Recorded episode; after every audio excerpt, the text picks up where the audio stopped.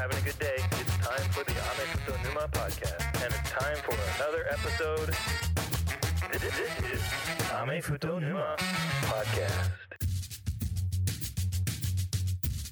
今回も前回に引き続きだいごじゅうろっかいめのエピソードで取り上げたにせんにじゅうさんねんドラフト注目株の早すぎるスカウティングレポートの中で紹介したごにんの注目株の最新の分析をお届けするんですけれども、前回はその中からケンタッキーの キュービー ウィル・レビス、アラバマのエッジラッシャーのウィル・アンダーソン・ジュニア、オハイオステートの キュービー シージェー ストラウド、このさんにんについて取り上げました。今回はごにんのうち前回紹介しなかった後のふたり、ジョージア大学のディフェンスタックルジェイレン・カーターとアラバマの キュービー ブライス・ヤングに関して、今回もだいごじゅうろっかいめのエピソードの音声を交えつつご紹介できればと思ってます。最新の分析結果は前回と同じくダニエル・ジェレマイヤーのトップごじゅう、 にせんにじゅうさんねんドラフト候補生ランキング にてんゼロ、 The Athletic のデイン・ブルーガーの エヌエフエル ドラフトランキング エヌエフエル ドラフト候補生トップひゃく、イーエスピーエヌ のメル・カイパージュニアが発表しているポジション別のドラフトランキング、これらを引用させてもらうんですけれども、これらの記事がリリースされたのはコンバインの時に文春砲をはるかに上回るバズーカ級のブレイキングニュースで大騒ぎになったジェイレン・カーターの逮捕状が出たこと、そして書類送検されたというニュースが発表される前のものとなっています。なのでその点を考慮してお聞きいただけますと幸いです。でまずは今回行われた エヌエフエル コンバインで思わぬ形で最も注目を集めることになってしまったジョージア大学のディフェンスタックルジェイレン・カーターに関して、昨年しちがつに配信されたレポートをまずお聞きください。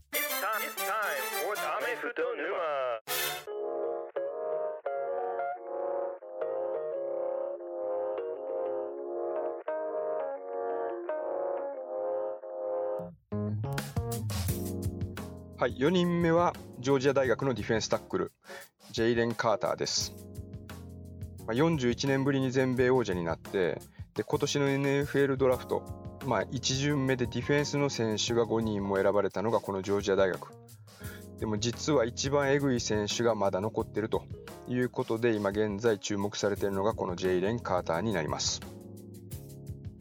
このジョージアからドラフトいち巡目で選ばれたディフェンスごにんのうち、ディフェンスラインの選手がさんにんだったんですけれども、そのディフェンスラインを牽引してたのが彼というふうに言われてます。体のサイズ、身体能力、パワー、まあ、インテリアラインマンを探している エヌエフエル チームにとっては喉から手が出るほど欲しいような存在です。身長はひゃくきゅうじゅっセンチ、体重は約 ひゃくよんじゅっキログラム、 昨シーズンはさんじゅうななかいのタックルを決めたうち単独で決めたのがじゅうななかい、ロスタックルさせたのが はってんごかいで、 キュービー サックがさんかいで、 キュービー にプレッシャーを与えた回数はさんじゅうさんかい、キックもブロックしててにかい記録ということで、まあ、ディフェンスメンバーの中では自分が潰れることもできるし、相手自身を潰すこともできるというのが、まあ読み解けそうな成績になってます。で彼の凄みはプレーしてる間、大半の時間がまあ、相手がパスであろうがランであろうがスクリメージラインを割ったところでプレーしているということだということでした。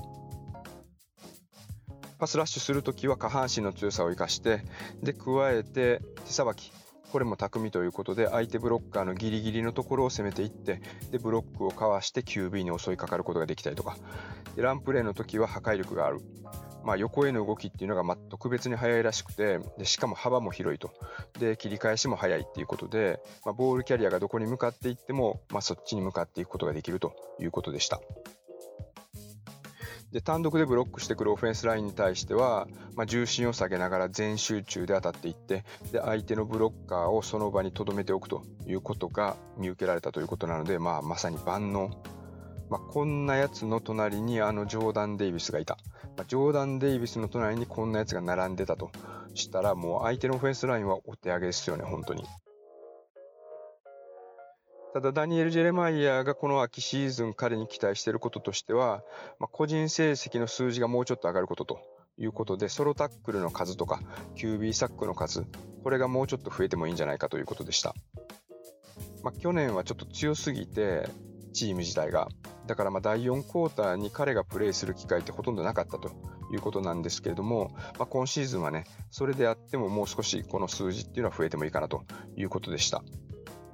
あとショルダーパッドの高さに関しては改善の余地があるということで、これはまあ少しだけ状態が起き上がった時に、まあ、相手ブロッカーの重心が低かった時にそのままブロックされるというシーンが何度かあったということでした。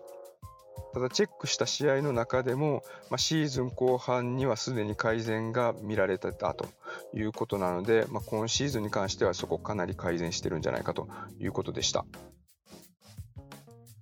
まあ、いずれにしてもディフェンスタックルの選手で爆発力と柔らかさっていうのを兼ね備えているのは稀有な存在だということでしたね。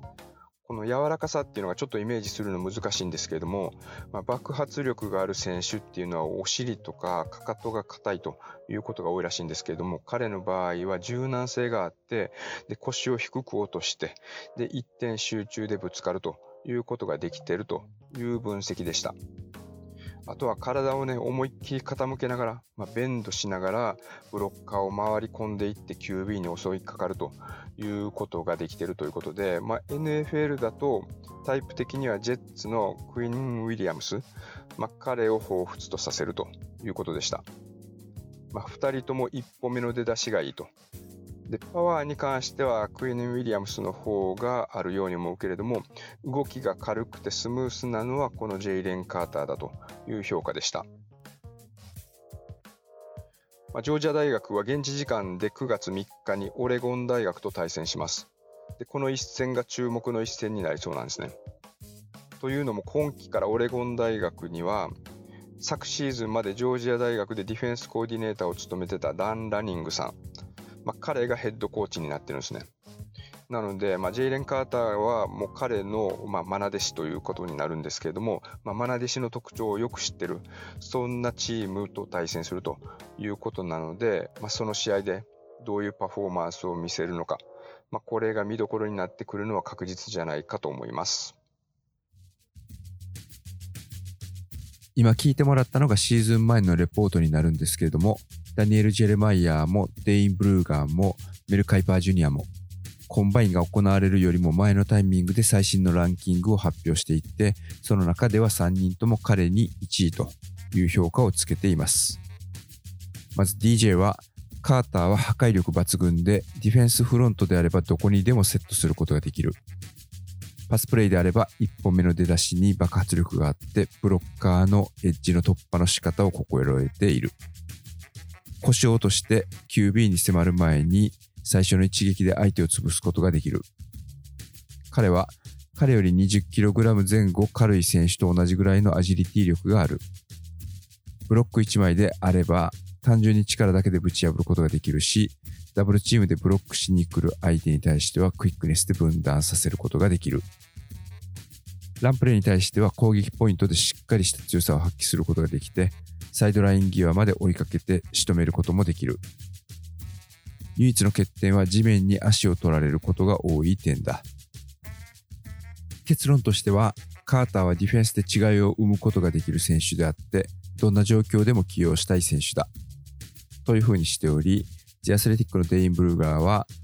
ジェイレン・カーターのインパクトの大きさについて分析結果を求めようとするときは常にみっつの単語の組み合わせが頭によぎる。スペシャルブロックデストラクション、ブロックを破壊するスペシャリスト。カーターはボディコントロール、クイックネス、パワーという兼ね備えるのが難しいみっつの要素を兼ね備えているだけじゃなくて、これらをうまく使いこなすだけのテクニックも兼ね備えている。アラバマのウィル・アンダーソン・ジュニアに対しても彼と同じような評価をしているんだけれども、インサイドでの破壊力に強みがある点でアンダーソンを上回るという評価をつけており、 イーエスピーエヌ のメル・カイパー・ジュニアは昨年じゅうにがつに更新したドラフト候補生注目リストでカーターのランクをいちいに上げたけれども、実際彼はキャリア最高のシーズンを送った。シーズン最後のさんしあい、 エスイーシー チャンピオンシップ、プレーオフのセミファイナル、プレーオフのファイナル、このさんしあいで キュービー プレッシャーはじゅうにかいを記録していて連覇達成に貢献、真ん中から相手オフェンスを潰すことができる能力を証明した。シーズン前半に膝の怪我でに試合欠場した後、じゅうがつこう半に復帰してからのパフォーマンスは素晴らしかった。ジョージアは昨シーズンの優勝メンバーの中からごにんのドラフトいち巡目指名選手が抜ける形になったんですけれども、カーターの破壊力は彼らごにんの活躍を上回るものであった。彼のスナップされた直後の爆発力には目を見張るものがあり、ボールを持っている選手の周辺でプレーすることができる。大学通算で キュービー サックはろっかいにとどまっているけれども、もしペアーズがいち巡目いちいの指名権をキープするとしたらいちい指名の可能性も高いだろう。ということで、コンバインが始まる前は一番評価が高かったんですけれども、彼に対してはキャラクターイシューがある。素行面で問題があるということを指摘しているメディアの人もいました。それが、やっぱりそうだったのか、というような形で表面化したのがコンバインが行われてた現地時間さんがつついたちの水曜日。タイミングがドンピシャすぎるので、これは狙ってたんじゃないかとさえ思うんですけれども、彼がある交通事故に関与していたという容疑で逮捕状が出ました。これ、容疑自体は軽犯罪にあたるもので重くはないんですけれども、その事故というのが、いちがつにジョージア大学が全米王者になった後、優勝記念パレードを開催したんですけれども、その日の夜に、ジョージアのリクルーティング担当のスタッフが運転した車がスピード違反で事故を起こして、運転していたスタッフとオフェンスラインの選手がひとり亡くなると。しかもドライバーの女性からはアルコールが検出されたという痛ましい事故がありました。で、今回カーターに逮捕状が出た理由というのが、カーターが運転してた車とカーチェイスをしてたんじゃないかということで、彼の運転に対しては乱暴だったということでペナルティ、そして行動でカーレーシングをしていたという容疑での逮捕状となります。これは書類送検だけで、罰金を払ってすぐに釈放という形だったので、コンバインが行われたインディアナから速攻でアトランタに戻って罰金を払って、でまたすぐにインディアナに戻って身体測定やインタビューなんかをこなすというような慌ただしい工程でした。彼の車が実際にクラッシュして仲間が亡くなるという結果になってたとしたら、もっと深刻な問題だったとは思うんですけれども、事故が起きたとき、実際はどんな状況だったのか、というのは各チームの関係者は気になる点だと思いますし、亡くなった遺族が今後民事訴訟を起こすというようなこともあり得るので、選手としての評価とは別のところで彼を指名するかどうか、各チームは確実に慎重に検討することになるんじゃないかと思います。コンバイン後に聞いたポッドキャストの中でデイン・ブルーグラーは、各チーム、プレイヤーとしての彼に対してはカンフォータブルだけれども、パーソンとしての彼に対してカンフォータブルで入れるかどうか。上位指名権を持っているチームは徹底的に彼の身辺調査をするだろうということでした。ただこれ、原稿を準備して収録している現時点ではこれ以上のことはわからないので、まだアップデートがあればその際に収録するエピソードの中でお伝えしたいというふうに思ってます。ということで、シーズン前に紹介したレポートの中で今回トリを務めるのがアラバマ大学の キュービー、ブライス・ヤングになります。にせんにじゅうねんにいつつぼし評価で、まあ、鳴り物入りでアラバマ大学に入学。で、その前のシーズンエース キュービー だったティワタンゴ・バイロアの後継者は彼だろうということで、アラバマ大学のファンからは期待を一身に集めてたんですね。ただそこに立ちふさがったのがジェイレン・ハーツ、ティワタンゴ・バイロアのバックアップを務めて、で自分の時代が来る時のために、まあ、ずっと愚直にトレーニングを続けてたマック・ジョーンズ。なので、まあこのにせんにじゅうねんシーズンはマック・ジョーンズとの先発争いに敗れてバックアップを務めることになってたんですけども、昨シーズンようやく先発 キュービー として登場すると、まあ、あっという間にハイズマンまで勝ち取ってしまうという活躍でした。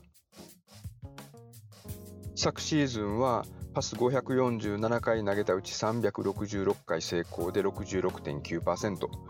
でよんせんはっぴゃくななじゅうにヤード獲得してでよんじゅうななタッチダウンを挙げたということで、まあ、このパス獲得ヤード数とタッチダウンの数っていうのはアラバマ大学のスクールレコードになっていると。でインターセプトに関してはななかい献上してしまった。ではちじゅういっかい走ってるんですけれども獲得ヤードはゼロと、でタッチダウンはみっつという成績でした。残念ながらチャンピオンシップゲームではジョージア大学に敗れたんですけれども、まあ、その悔しさを胸に秘めて今シーズンはさらに大暴れすることが期待されています。まあ、もしこれで期待通り全米チャンピオンにチームを導くことができれば、まあ、彼のドラフトでの期待値っていうのはさらに大きなものになっているだろうと思うんですけれども、サイズ的にはひゃくはちじゅうさんセンチ、はちじゅうはちキログラムということで、カレッジフットボールの中だとまあ小柄な部類に入るんじゃないかと思います。これぐらいのサイズだったらね、まあ、にほんでも キュービー としていてもおかしくないサイズかなというふうに思います。でまあ、スカウトダニエル・ジェレマイヤーの目から見て何がこの選手の素晴らしいところかというと、まあ、パスが正確なところ、状況に応じた判断が的確なところ、それに加えて彼の本能的な動き、まあ、このみっつの特徴を元にしてで安定して絶妙な位置にリードボールを投げることができていると。なのでワイドレシーバーはパスキャッチした後加速しながらさらにゲインすることが可能、まあ、そんなところにボールを投げることができて、で普通のディフェンス、まあ、平凡な選手だったら触ることができないような場所に正確にパスを通すこともできていると。だからまあ相対的にボールの置きどころが非常に良いということでした。でまあ、それに加えて戦術理解度が深くて、でプレーの中でディフェンスがどういうサインで仕掛けてきたかっていうのは瞬時に把握して、でその状況に応じてパスターゲット、まあ、これ多分だいさん候補ぐらいまではきちんと検討してっていうようなこと、これがまあコンスタントにできているということでした。で必要に応じてまあ積極的なプレーも選択肢に入れてボールを投げ込むこともできていると。ただ無茶な投げ方っていうのはほとんどしてないということでした。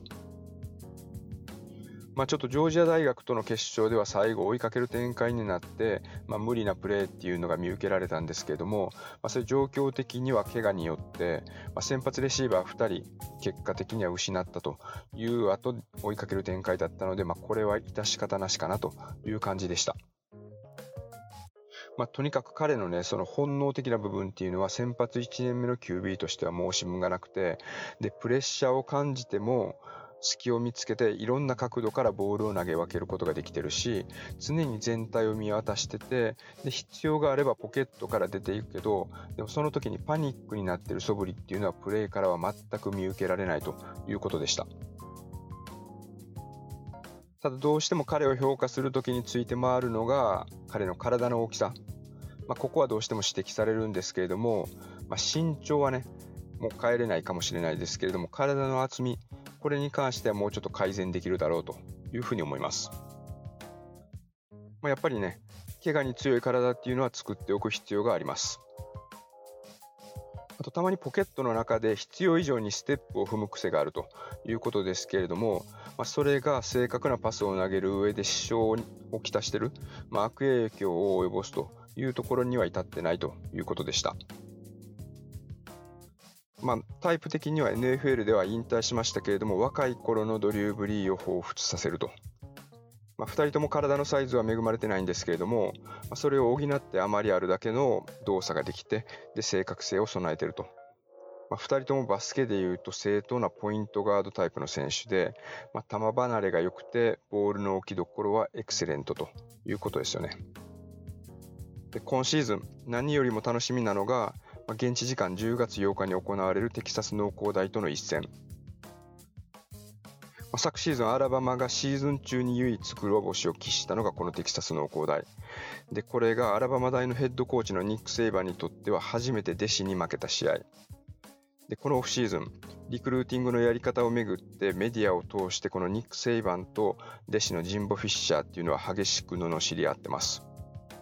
それは前のね、あのエピソードでも紹介しているので、また聞いていただければと思うんですけれども、まあ、この彼らの対決が近づいてくると、きっとメディアはまたね、このオフシーズンのネタっていうのを掘り出してきて、大いに盛り上がるというふうに思うんですけれども、まあ、ブライス・ヤングはとにかく落ち着いてて冷静というところで、まあ、外野がどれだけ騒いでても、どこ吹く風っていう感じで、試合に向けた準備に集中してるんじゃないかと思います。ということで、にねんまえのシーズンでハイズマン賞を受賞して、で昨シーズンの彼の最大の目標は全米チャンピオンにチームを導くことだったと思うんですけれども、昨シーズンのアラバマは エスイーシー 西地区のチャンピオンを エルエスユー に譲る形になって、でプレーオフも逃し、結果的にはごいでフィニッシュしました。ただ最近は エヌエフエル ドラフト入りを目指す有望選手がプレーオフ以外のボールゲームに関しては怪我のリスクを恐れて試合に出ないという決断をする中、彼は試合にしっかり出て、でむしろ見事なパフォーマンスでアラバマで優秀の美を飾りました。そんな彼に対してダニエル・ジェレマイヤーは、ヤングはアラバマでは超生産性の高いパサーだった。にせんにじゅういちねんシーズンのハイズマン賞受賞者である彼は、セットアップの際のフットワークが機敏で、目の動きと足の動きを効果的に連動させることができていて、バランスを崩すこともほとんどなく、ショートパス、ミドルレンジのパス、ディープゾーンへのパスも正確に投げることができる。パスプレーの中である程度誰をターゲットにするか、狙う順番が決まっている中、その決定プロセスがとても素早くて、かつ予測力が優れている。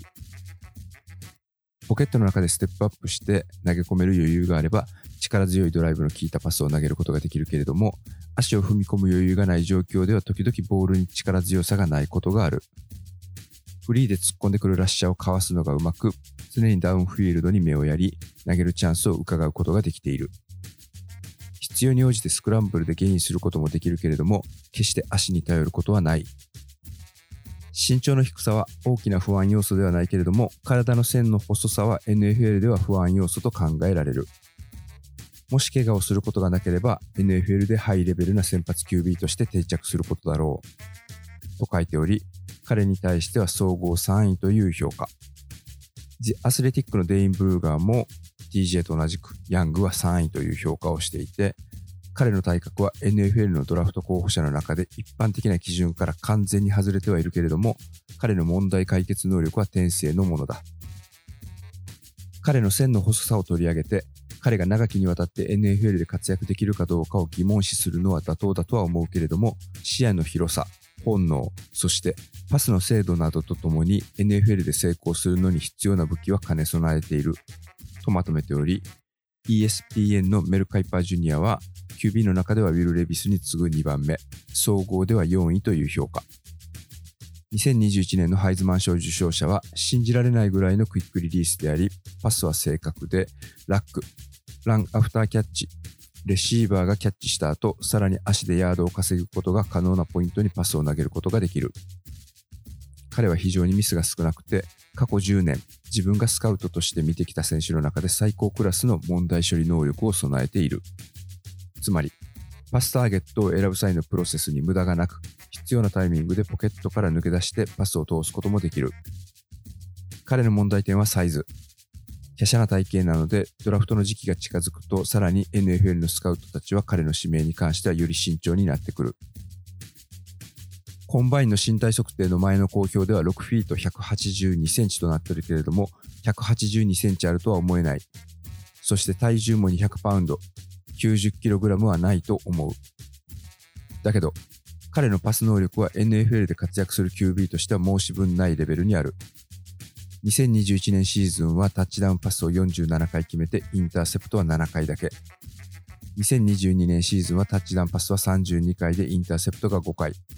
キュービー レーティングは はちじゅうろくてんにポイントで、エフビーエス の キュービー 全体の中ではろくばんめの成績だった。とまとめてます。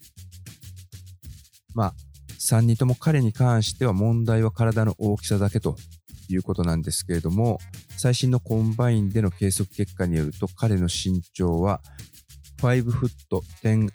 はちインチで、体重がにひゃくよんパウンド、身長ひゃくななじゅうはちセンチ、体重 きゅうじゅうにてんごキログラム ということでした。これぶっちゃけ身長はごまかしきかないけれども、体重だけはもうちょっと重くしておきたいということで、増量でもしたんじゃないかなと思うんですよね。コンバインでは身体測定はやったんですけれども、ヤングはパスを投げたりも含めて体力測定はしてなくて、でそれはアラバマ大学が主催するプロデイでお披露目する予定らしいです。シーズン中の彼の身のこなしを見てみると、ひゃくななじゅうはちセンチで きゅうじゅうにキログラム というには軽やかすぎるように思うので、きゅうじゅうにキログラム が彼のベストの体重っていうのはちょっと考えにくいような気がしてます。 キュービー としてめちゃくちゃ能力高いけれども キュービー として体が小さいっていうこの対比はメディアもネタにしやすいですし、カジュアルなアメフトファンにとっても議論のポイントが分かりやすいので、ドラフト当日までスポーツメディアの人はこのネタで引っ張るんじゃないかと思います。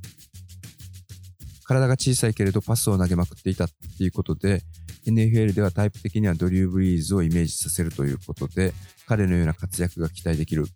という見方が多いように思うんですけれども、僕がこれまで見てきた印象だとサイズ的にはドリュー・ブリーズなんですけれども、プレイメイキングのセンスとしては今シーズンのマホームズに重なる点が多いかなというふうに思います。にせんにじゅういちねんシーズンはアラバマにはライオンズに昨年いち巡目で指名されたジェームソン・ウィリアムスという快速レシーバーがいたので、ドリュー・ブリーズみたいにディープに一発タッチダウンになるようなパスをたくさん投げてたんですけれども、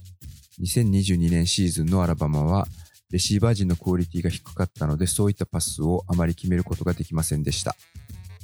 その代わりにワイドレシーバーが開くように工夫されたデザインのプレーの中でプレッシャーをかけられてもきちんとパスを通す。え、あの状況の中でどうやってそこが開くって分かって投げたんっていうようなパスをたくさん決めた印象です。体のサイズ感とトリッキーなプレーをするというところでカイラー・マレーと彼が似てるという指摘もあるんですけれども、自分で走るよりも仲間を使いたがるっていう点ではちょっとタイプが違うかなというふうに思います。マホームズの場合は野球でショートを守ったりしてた経験が今のプレイスタイルに影響を与えていると思うんですけれども、ヤングの場合はバスケが好きでポイントガードとしてプレイしていた経験というのがあるらしいので、今のプレイスタイルにはそれが影響しているような気がします。彼に関しては キュービー の能力は間違いなく高いんですけれども、体格がハンデになる点は避けられないので、オフェンスを組み立てる上では必ず工夫が必要になりますし、きちんとそういうことを踏まえた上で攻撃を組み立てることができるコーチ陣がいるチームに指名されることが成功の条件だとも思います。ドラフトで上位の指名権を持っているチームは得てしてオフェンスラインに課題があるチームということがあるんですけれども、オフェンスラインが弱いとヒットを受ける可能性が高くなるので、それはちょっと怖いなと。あと、もしいちねんめから活躍するとしたらランプレーが強いチームに指名されることかなと思います。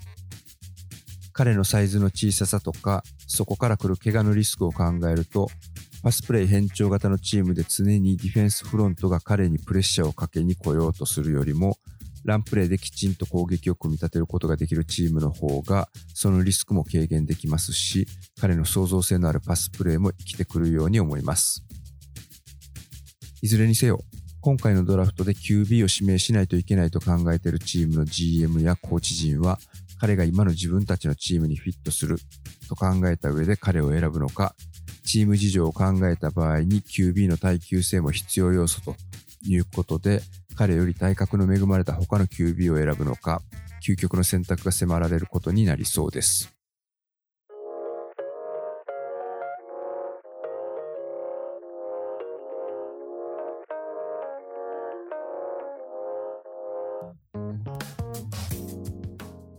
ということで、前回そして今回もここまで上位指名が確実視されていたごにんのドラフト候補者を取り上げてきましたけれども、今回はさらにおまけとしてこのごにんと同じポジションでここに来て注目されている選手を紹介したいと思います。といっても基準はダニエル・ジェレマイアの記事の中で彼らの次に名前が出ている選手を数名という形で考えているので、ディフェンスタックルにめい、エッジラッシャーにめい、そして キュービーいち 名のごめいをご紹介します。まずはさんにんともがランキングいちいと評価していたジェイレン・カーターに暗雲が立ち込めているということで、まあ今彼が何位で指名されるのかちょっと不透明になっているという中で、ディフェンスタックルで注目されている選手が他にどんな人がいるかというと、さんにんともが名前を挙げていたのがピッツバーグ大学のカライジャ・キャンシーとクレムソン大学のブライアン・ブリシー。僕自身はこれまで彼らに注目してなかったのでちょっと読み方は怪しいんですけれども、このふたりがジェイレン・カーターに次いで注目されています。ここでは一番コンパクトにまとめてくれている、個人的には一番信頼しているThe Athleticのデイン・ブルーグラーさんの要約を紹介しておきます。まずキャライジャ・キャンシーについて、彼の体のサイズはろくフットいちインチにひゃくはちじゅういちパウンド、身長ひゃくはちじゅうごセンチ、体重 ひゃくにじゅうななキログラム ということで、ピッツバーグ大学出身で体のサイズが比較的小さなディフェンスタックルというと、アーロン・ドナルドとの比較は避けて通れないところだけれども、それは彼にはちょっと気の毒な気もする。しかし、ボールと直接関わらないところでの彼の俊敏性とか、オフェンスラインのギャップでの爆発的な手の使い方といった特徴は共通するものがある。エヌエフエル のオフェンスラインたちと比較するとサイズ不足な点はより顕著になるけれども、彼の潜在的な破壊力は エヌエフエル でも通用すると思えるということです。もう一人、クレムソン大学のブライアン・ブリシーに関しては、クレムソン大学に入学した最初のシーズンはクレムソンのディフェンス陣の中で一番怖い選手だったけれども、このにねんかんは前十字靭帯の怪我とか腎臓の疾患、そして妹を病気で亡くすといった不幸などもあり、苦労することが多かった。だけどブリシーはメディカルに問題さえなければ爆発力もあるので、ディフェンスラインとして破壊力ある選手として活躍することができそうだということです。ちなみにダニエル・ジェレマイヤーはキャンシーにさんじゅうい、ブリシーによんじゅうろくいという評価をつけており、デイン・ブルグラーはブリシーにじゅうなない、キャンシーにさんじゅうごい、そしてメル・カイパー・ジュニアはキャンシーににじゅうい。そして彼のこの記事では総合ランクはベストにじゅうごいまでしか取り上げておらず、ブリシーはそこからはランク外なんですけれども、ディフェンスタックルの中ではさんばんめという評価をつけてます。次に紹介するのはウィル・アンダーソン・ジュニアの対抗馬になるエッジラッシャーなんですけれども、今年のドラフトではエッジラッシャーの有望株が多いのか、エッジに関してはめちゃくちゃ候補者が多い気がします。ダニエル・ジェレマイヤーのトップごじゅうリストの中にエッジの選手はじゅうにんも入ってますし、デイン・ブルグラーのトップひゃくリストの中でも上位ごじゅういまでにエッジの選手がきゅうにん含まれてます。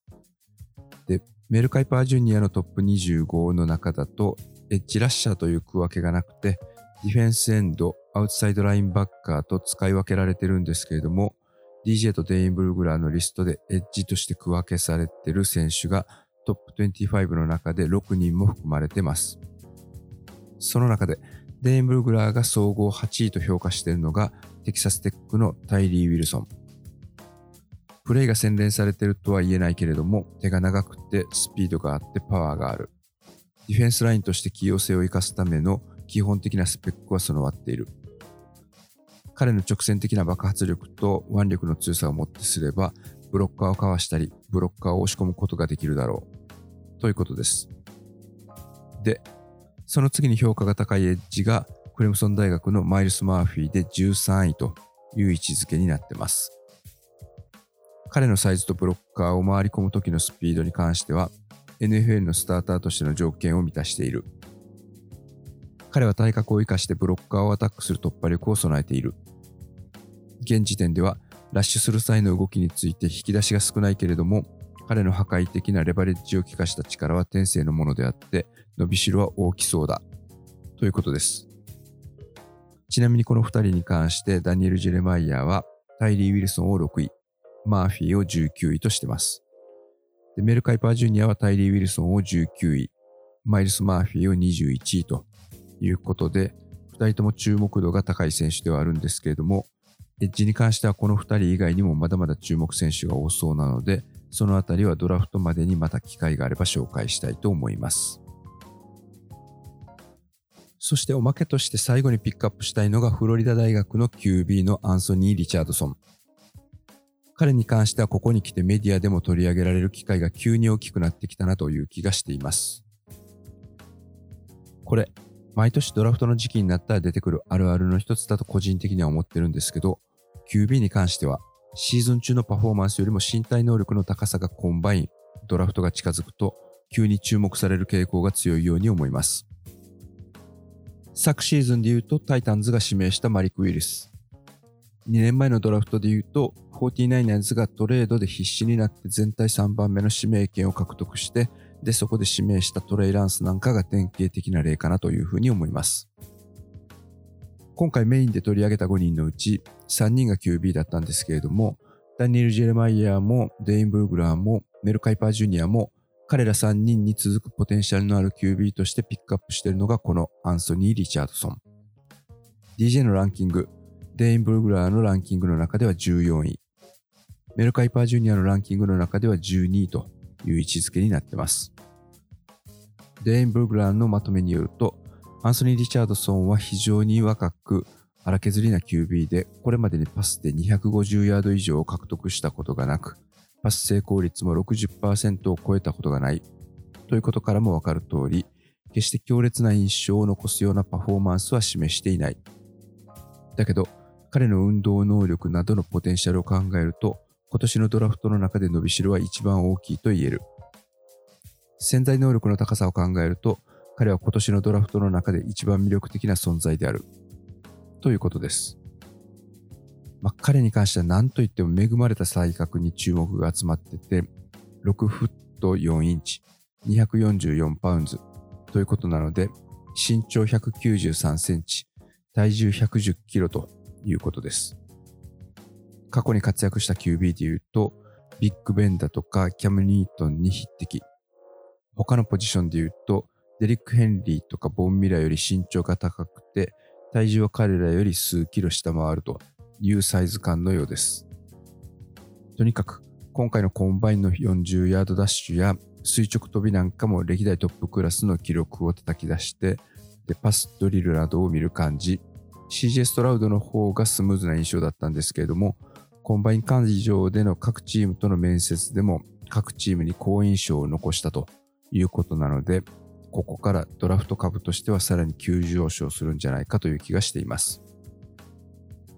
持っているものに関してはキャム・ニュートンとかラマー・ジャクソンとかトレイ・ランスみたいなのに重なるんですけれども、カレッジではこのさんにんほどの実績を残すには至ってません。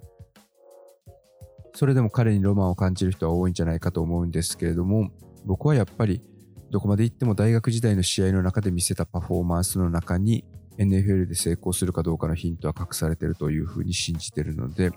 ィル・レビス、 シージェー ストラウド、ブライス・ヤングに彼を加えたよにんの中で誰か一人 キュービー を指名することができたとしたら、彼を選ぶことは避けるかなというふうに思います。というのも、これはまああくまで個人的な印象なんですけれども、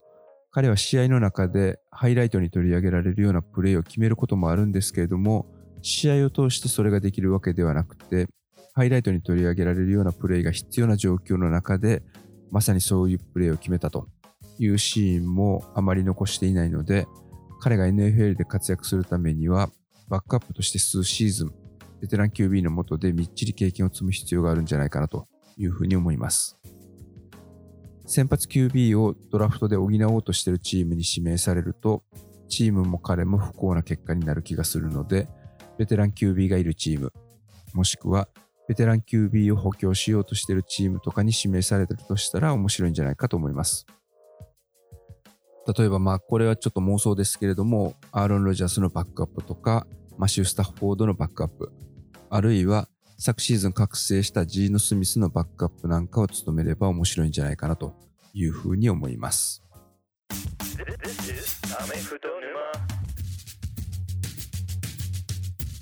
はい、いかがだったでしょうか。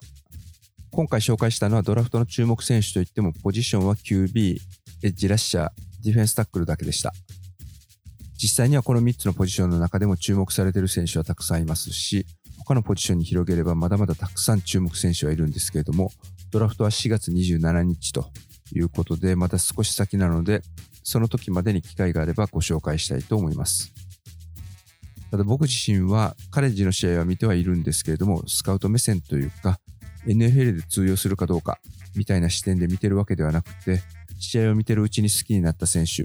気になった選手に活躍してほしいなという感じで追いかけてるだけなので、誰がどこのチームに行けばフィットするかどうかなんていうのは正直よくわかりません。ちょうどこれを収録しているタイミングで エヌエフエル コンバインが行われましたけれども、コンバインが過ぎるとなぜかドラフト直前まではシーズン中のパフォーマンスよりもコンバインでの体力測定と身体測定の結果により焦点が当たる傾向があります。個人的にはエヌエフエル コンバインの測定はどちらかというと余興的な要素が強いと思ってて、でこれはオフシーズンで試合がなくて退屈してる熱心なアメフトファン向けのエンタメで、各チームが実際に重要視しているのは、メディアにもオープンにされないインタビューの内容、そしてライバルチームの動きを観察することなんじゃないかと思ってます。各チームの ジーエム やスカウト、コーチたちは今の段階ではすでに自分たちの補強ポイントの分析というのはある程度終えていて、でその補強ポイントはドラフトで埋めるべきなのか、トレードやフリーエージェントなどで埋めることができるのかなんかを検討して、でその上でドラフト候補性を分析して、一方でライバルチームの補強ポイントに関しても分析して、でそれらを整理した上でドラフトの指名順位を上げる必要があるのか、指名順位を上げるためにはどのような犠牲を払わなくちゃいけないのかみたいな複雑なパズルを組み立てている最中だと思います。このパズルにも正解はないんですけれども、ここからドラフトまでの間に各チームが考えていること、企んでいることというのがトレードとかフリーエージェントの獲得とかでちょっとずつ見えてくると思うので、見えた時にはまた改めてご紹介できればと思ってます。ということで、オフシーズンも気まぐれな感じで更新していくんですけれども、新しいエピソードがリリースしたらお手元に通知が届くように、普段お聞きのポッドキャストのプラットフォームなんかで登録していただけると幸いです。今の励みはフォローしてくださっている方が増えていること、星の評価がついていくこと、そしてベース上のオープンしたオリジナルアイテムのサプライストア、こちらでオリジナルアイテムを注文してくださることになってます。ということで、ドラフトの指名予想のような高度なことはできないんですけれども、オフシーズンもフォローしていただき、星の評価やレビューなどを残していただけるとありがたいです。番組登録、星の評価、オリジナルアイテムのご注文お待ちしてます。This is アメフト沼 Podcast.